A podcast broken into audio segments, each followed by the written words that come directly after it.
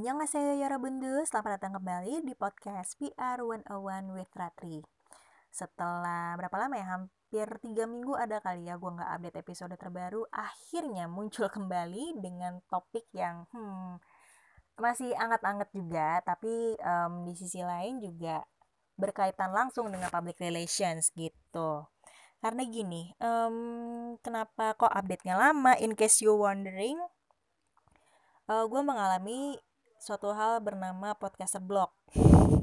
Yang mungkin uh, merupakan istilah istilah lain dari writers blog juga kali ya karena di satu sisi gue udah di tahap yang jengah ya, jujur jengah sih ngeliat ngebaca atau ngedengar istilah new normal normalisasi yang baru normal yang baru gitu. Karena kan uh, frase itu udah menguasai semua platform yang ada gitu kan. Nggak nggak melulu di media online, media cetak, tapi juga uh, sosial media termasuk termasuk podcast juga gitu. That's why sampai akhirnya gue tuh menemukan sebuah online course dari sebuah aplikasi bernama Coursera. Dan topik yang gue ambil adalah personal branding which is topiknya tuh udah pengen udah pengen banget gue pelajari dari lama. Karena kan um, personal branding itu juga merupakan salah satu perpanjangan dari uh, kegiatan PR ya. Apalagi dalam membentuk sebuah sebuah persona terutama kalau yang kalau teman-teman yang kerja kerja di bagian korkom ya dari uh, personanya si manaj uh, jajaran manajemen itu sendiri gitu. Nah di sisi lain gue juga sembari nonton sebuah drama Korea yang berjudul The King Eternal Monarch gitu.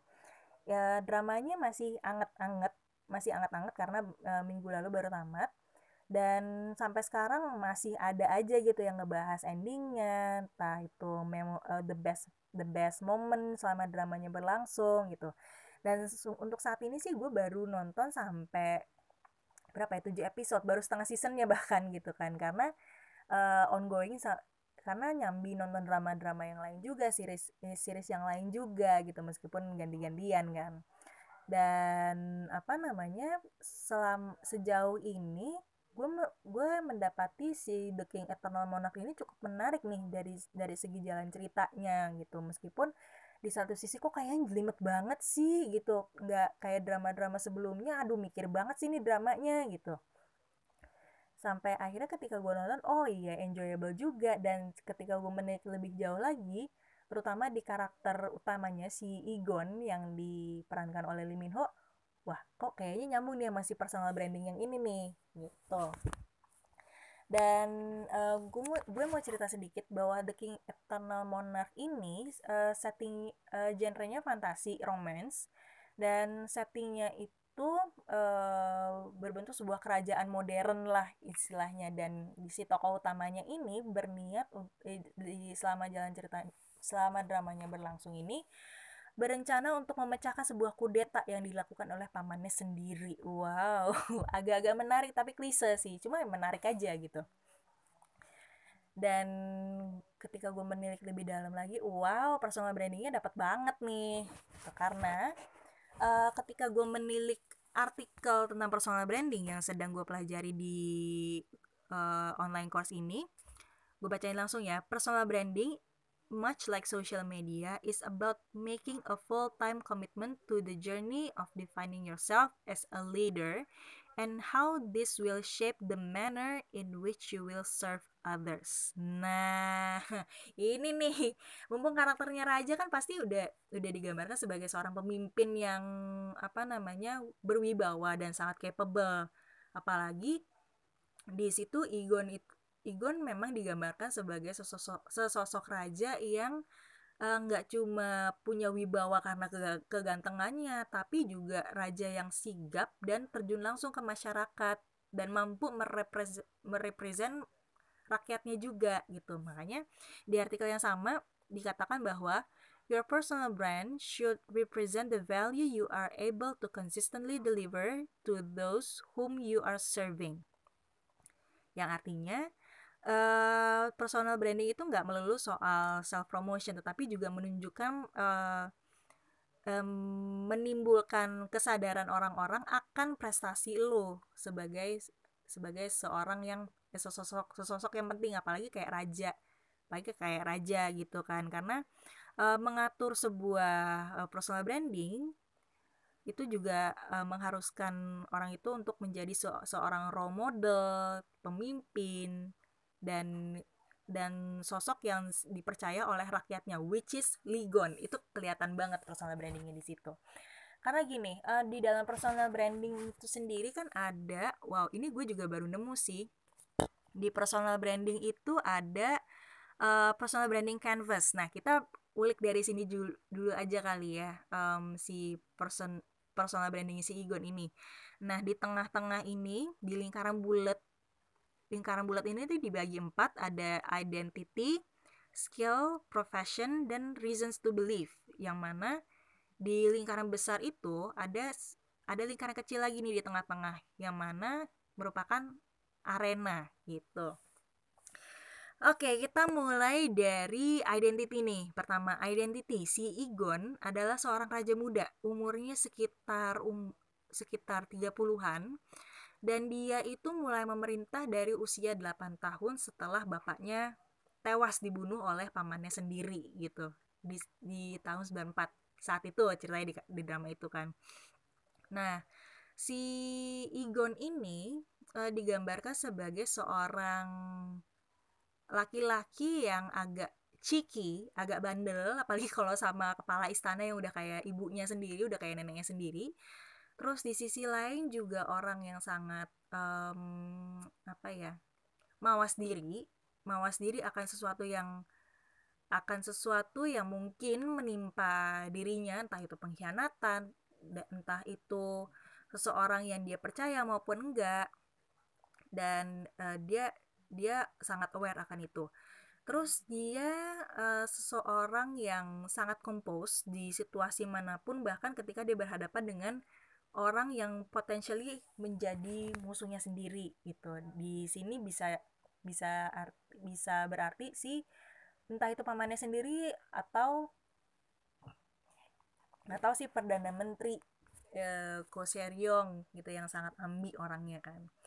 Dan apalagi ya si si Igon ini digambarkan sebagai sosok yang apa ya believable banget lah buat rakyatnya dan dan dari situ kita move ke uh, bagian yang selanjutnya yaitu skills di mana si Igon ini tuh punya punya beberapa skills yang dias dan dengan secara konsisten diasah dari kecil sampai dewasa dan dia bawa itu ke dalam personal brandingnya sendiri. Yang mana skill pertamanya adalah uh, kemampuan dia dalam men mengejawantahkan istilah matematika gitu kan. Karena memang dari kecil dia kan suka banget sama yang namanya sains sama sama yang namanya rumus gitu. Sehari-hari tuh uh, hobinya ke perpus ruang kerjanya bahkan tuh penuh papan tulis dan dan penuh rumus gitu.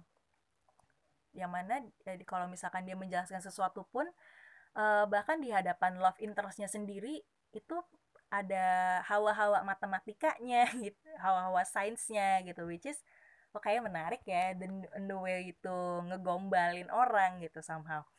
Nah di sisi lain uh, skillnya Igon itu dia berkuda. Dia tuh um, apa namanya senang berkuda. Dan apa namanya menguasai ilmu berkudanya dengan baik. Bahkan ketika dia nyebrang ke dunia lain dunia paralel dunia paralel yang lain yang mana merupakan uh, Republik Korea yang biasa kita tahu dia tahu bagaimana uh, si kudanya ini harus diperlakukan di dunia itu gitu loh. Itu menarik sih. Dan apa namanya si Igon itu juga digam juga uh, digambarkan sebagai sosok yang sangat atletis. Dia tuh um, makanya aktif banget ikutan olahraga terus uh, hobi lari hobi um, apa namanya uh, kayaking juga apa namanya sampai ikutan lomba perahu segala macam dan skillnya dia yang skillnya dia yang satu lagi adalah oh dia juga he knows how to take a lead. Bahkan di situasi yang sangat genting sekalipun gitu. Leadership itu ada banget. Apalagi ketika dia um, berhadapan dengan situasi yang cukup genting. Di episode ke berapa ya? Kelima apa keenam gitu. Di mana dia tuh harus uh, berperang di laut sama sama pihak Jepang. Cuma karena si pihak Jepang tuh mendekati perairan si Korea gitu. Dan karena dulunya dia pernah ikut di Navy, dia harus present di situ. Nah, itu skillnya. Dan hmm. apa namanya? Salah satu habit yang apa namanya? Eh, oh ya, uh, dari skill kita lanjut ke profesi. Nah, ini profesinya Igun juga banyak nih, nggak cuma sebagai raja, tetapi juga sebagai apa namanya um, apa ya dia, dia itu sebagai pemimpin angkatan laut di satu kondisi yang sangat genting itu tadi.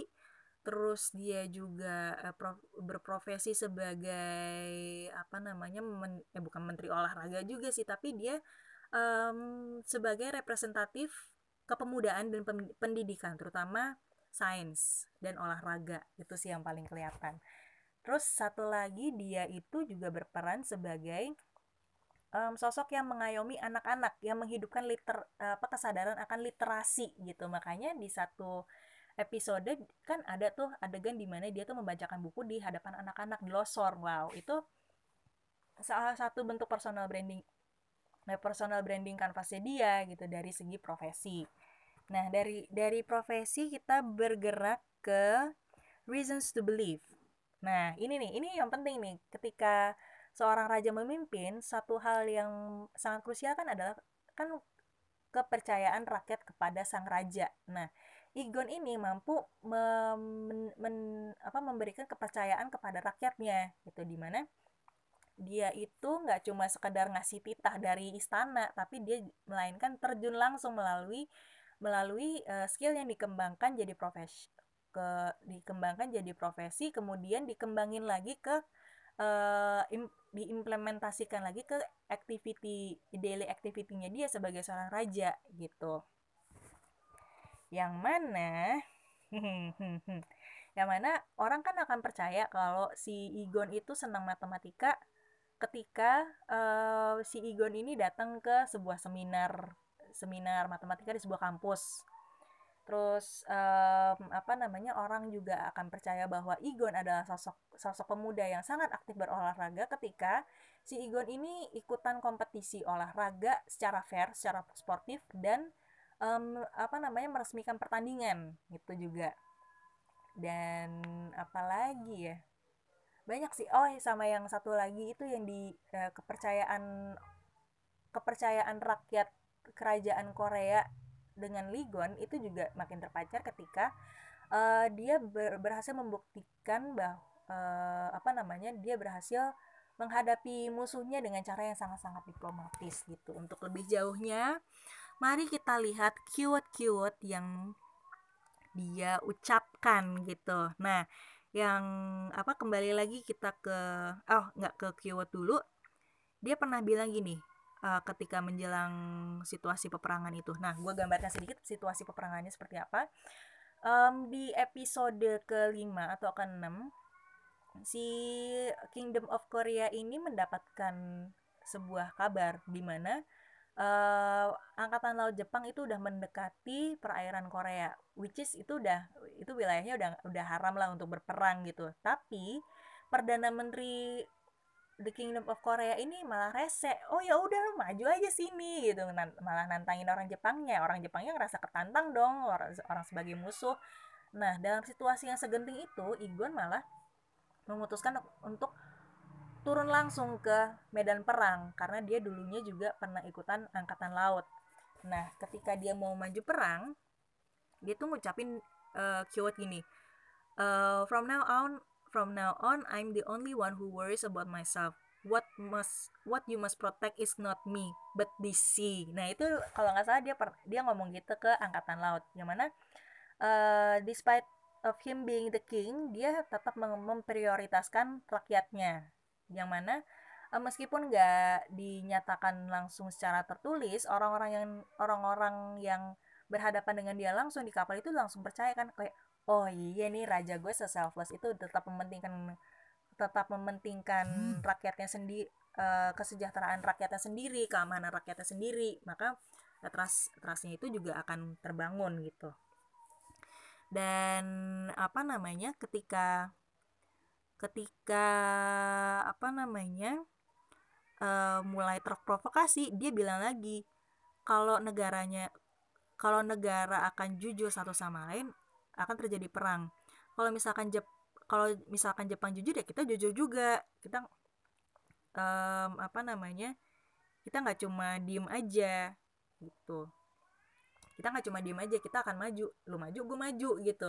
Jadi ya he knows how to play fair dan uh, treat the the enemy respectfully somehow gitu. Dan apalagi ya dia tuh pernah alah mana lagi sih dan oh iya ini nih uh, ketika dia di seminar matematika itu itu uh, terjadi keyword yang sangat bagus sih di mana dia tuh bilang uh, sebenarnya sih ada ada filsuf matematika yang mengatakan bahwa um, apa namanya kalau udah nyelesain soal tapi jawabannya nggak indah itu itu jawabannya mungkin salah. Nah instead tapi uh, di setelah dia mengatakan itu dia malah ngasih tips supaya uh, si mahasiswa mahasiswa eh, mahasiswa mahasiswi matematika itu supaya tetap waras seperti yang dia lakukan. Dia ngasih dia malah ngasih tip uh, buat apa namanya ya udah take a break sebentar terus apa namanya make time buat sama keluarga sama temen. Kayak gue aja bisa gitu dengan dengan cara ice breaking juga kan dan uh, apa namanya dia malah nyampein ini di tengah-tengah speechnya tubuh kalian bukan desimal tak terbatas. Nah itu dengan uh, pemilihan kata-kata yang apa namanya mengandung unsur matematika tapi tetap manusiawi itu gimana caranya? Gue jujur penasaran sama yang nulis nulis speechnya dia tuh siapa sih? Keren banget tapi tapi in a way ya Kim Eun Suk sebagai penulis naskah The King Eternal Monarch ya keren banget sih ini nyampeinnya. Asli gue salut banget sih um, apa namanya ya uh, dia tuh sangat manu eh, di, gimana si Igon sebagai raja sebagai math nerd dapat menyampaikan sebuah pesan yang sangat manusiawi tapi tetap relatable sama matematika gitu. That's why di personal branding itu tuh ada empat tips. Yang pertama ada self publish. Ya itu udah itu udah pasti dilakuin sama Igon ya, udah dicek. Terus um, apa namanya dan disesuaikan dengan niche-nya masing-masing di di masing-masing bidangnya. Nah, ini kelihatan nih dari dari keempat uh, personanya si Igon gitu sebagai raja, tapi dalam menghadapi situasi yang berbeda-beda. Baik dalam si uh, di ketika dia menghadapi situasi eh berhadapan dengan mahasiswa, tapi di forum matematika, dia harus mampu mencairkan suasana sehingga uh, kedatangannya dia tuh nggak ngebosenin. Nah itu dia dia ngomongin keyword yang tadi supaya ice breaking tapi tetap relatable gitu. Nah terus um, ya ketika di ketika dia mau perang itu juga keren sih yang tadi gue bilang itu. Di mana dia tuh um, ngasih statement bahwa um, yang perlu kalian lindungi itu raja eh, itu um, perairan perairan kita semua cukup gue sendiri yang mengkhawatirkan diri sendiri. Cukup, gue aja mengkhawatirkan diri sendiri. Kalian um, kalian eh, eh, tugas tugas kalian adalah melindungi perairan Korea. Udah itu. Dan dia bahkan sempat ngasih statement bahwa statement yang cukup confidence bahwa mereka akan menang gimana? Kalau kalau gue udah pakai seragam ini yakin aja kita menang. Intinya gitu. Dan it, hal tersebut tuh bakal ngasih um, aura positivity, membangun trust juga dari dari orang-orang istana, dari masyarakatnya bahkan ke Igon sebagai seorang pemimpin dan raja gitu. Nah, yang kedua ada produce in-person events. Consider hosting events that showcase your expertise or provide an industry education of for your field. Nah, ini nih udah kepake banget ya sama Igon seperti yang gue ceritakan tadi. Yang ketiga tentu dari dari kegiatan-kegiatan tersebut tentu ada tentu ada game media coverage. Nah, ini nih.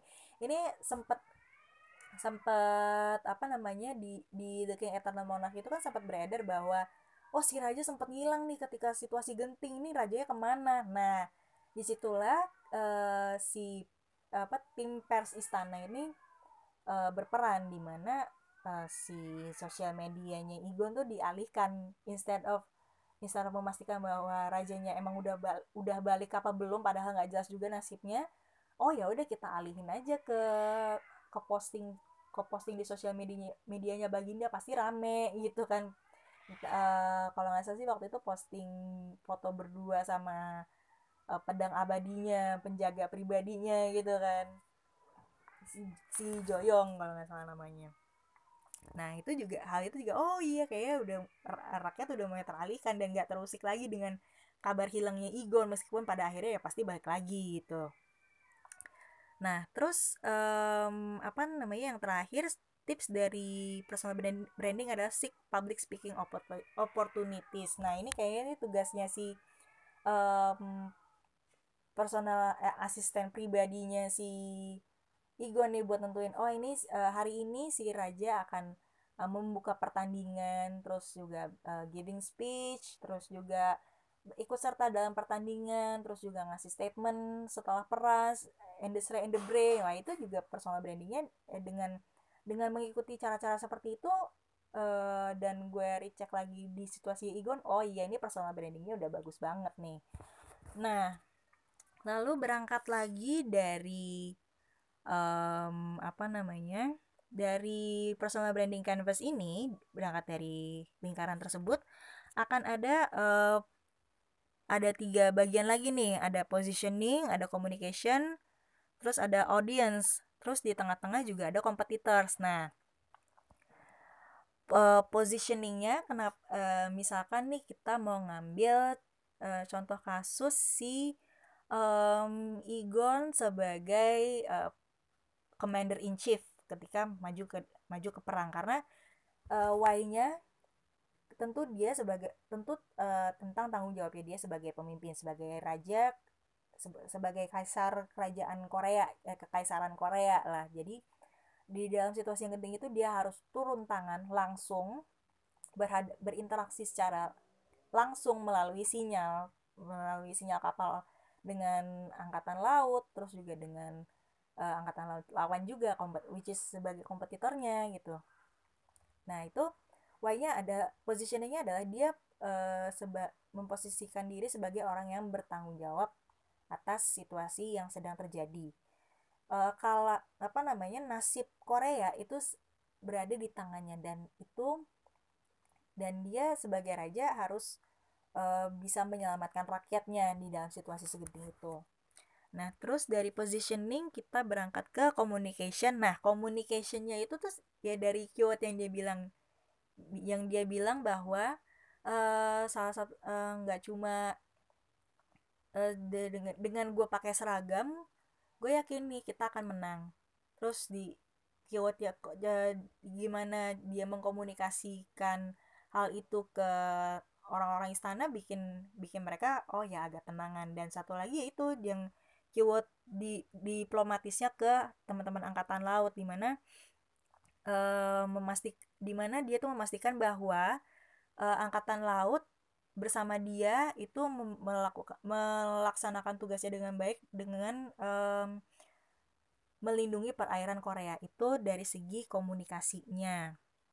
Nah, kalau dari segi audiensnya tentu nggak cuma kita sebagai penonton, tapi audiensnya adalah si rakyat Koreanya itu sendiri ya mungkin memantau lewat berita terus juga audiens di di kapal yang si Igon tumpangi terus juga um, apa namanya angkatan laut Jepang terus juga apa di dan gimana akhirnya angkatan laut Jepang kan pada akhirnya mundur gitu karena menerima kode dari raja bahwa ini ini perairan Korea lo nggak boleh masuk lo mending mundur aja gitu loh daripada makin meletus udah lalu mundur aja nggak apa-apa. Eh udah lu mundur aja gitu sih gue menegaskan.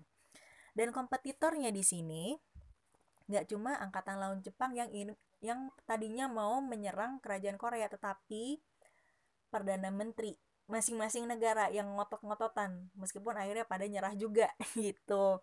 Dan pada akhir dan dari dari uh, personal branding personal branding canvas ini dari enggak cuma dari contoh uh, situasi Igon ketika dia mau perang tetapi juga uh, situasinya dia sebagai um, ahli matematika amatir seperti yang dia bilang terus yang dia sebagai orang yang aktif dalam kegiatan kepemudaan. Dan result akhirnya adalah si Igon um, melakukan personal brandingnya dengan sangat baik dan menjadi raja yang sangat dipercaya oleh rakyat Korea khususnya. Gitu personal branding yang, yang kurang lebih gue tangkap dan dan tentunya masih banyak banget uh, hal-hal yang, yang berkaitan dengan personal branding yang harus gue pelajari lebih jauh lagi dari online course yang gue ambil itu. Dan di satu sisi um, di, dari dari personal branding si pemimpin ini dalam hal ini si Igon dari The King Eternal Monarch ini gue jadi berandai-andai ini personal branding pemerintah kita dilakukan secara utuh nggak sih? Atau secara sebagian aja gitu. Dan menurut gue penting banget sih ini personal brand personal branding itu memegang peran yang penting banget. Nggak cuma dalam membentuk persona tetapi juga um, apa namanya membangun reputasi yang kredibel lah bagi si persona itu sendiri gitu. Dan lebih jauh lagi uh, apalagi di ruang pemerintahan. Yang mana sekarang ya kita tahu lah situasinya seperti apa gitu semoga podcast kali ini um, bisa kalian nikmati dan juga mendatangkan faedah terus juga kalau misalkan kalian mau nonton The King Eternal Monarch lebih lanjut lagi ya kemon banget gue juga masih ngikutin sih jujur meskipun udah dari spoiler endingnya gitu sudah selesai. Jadi sampai ketemu di episode selanjutnya dan sampai jumpa. Bye.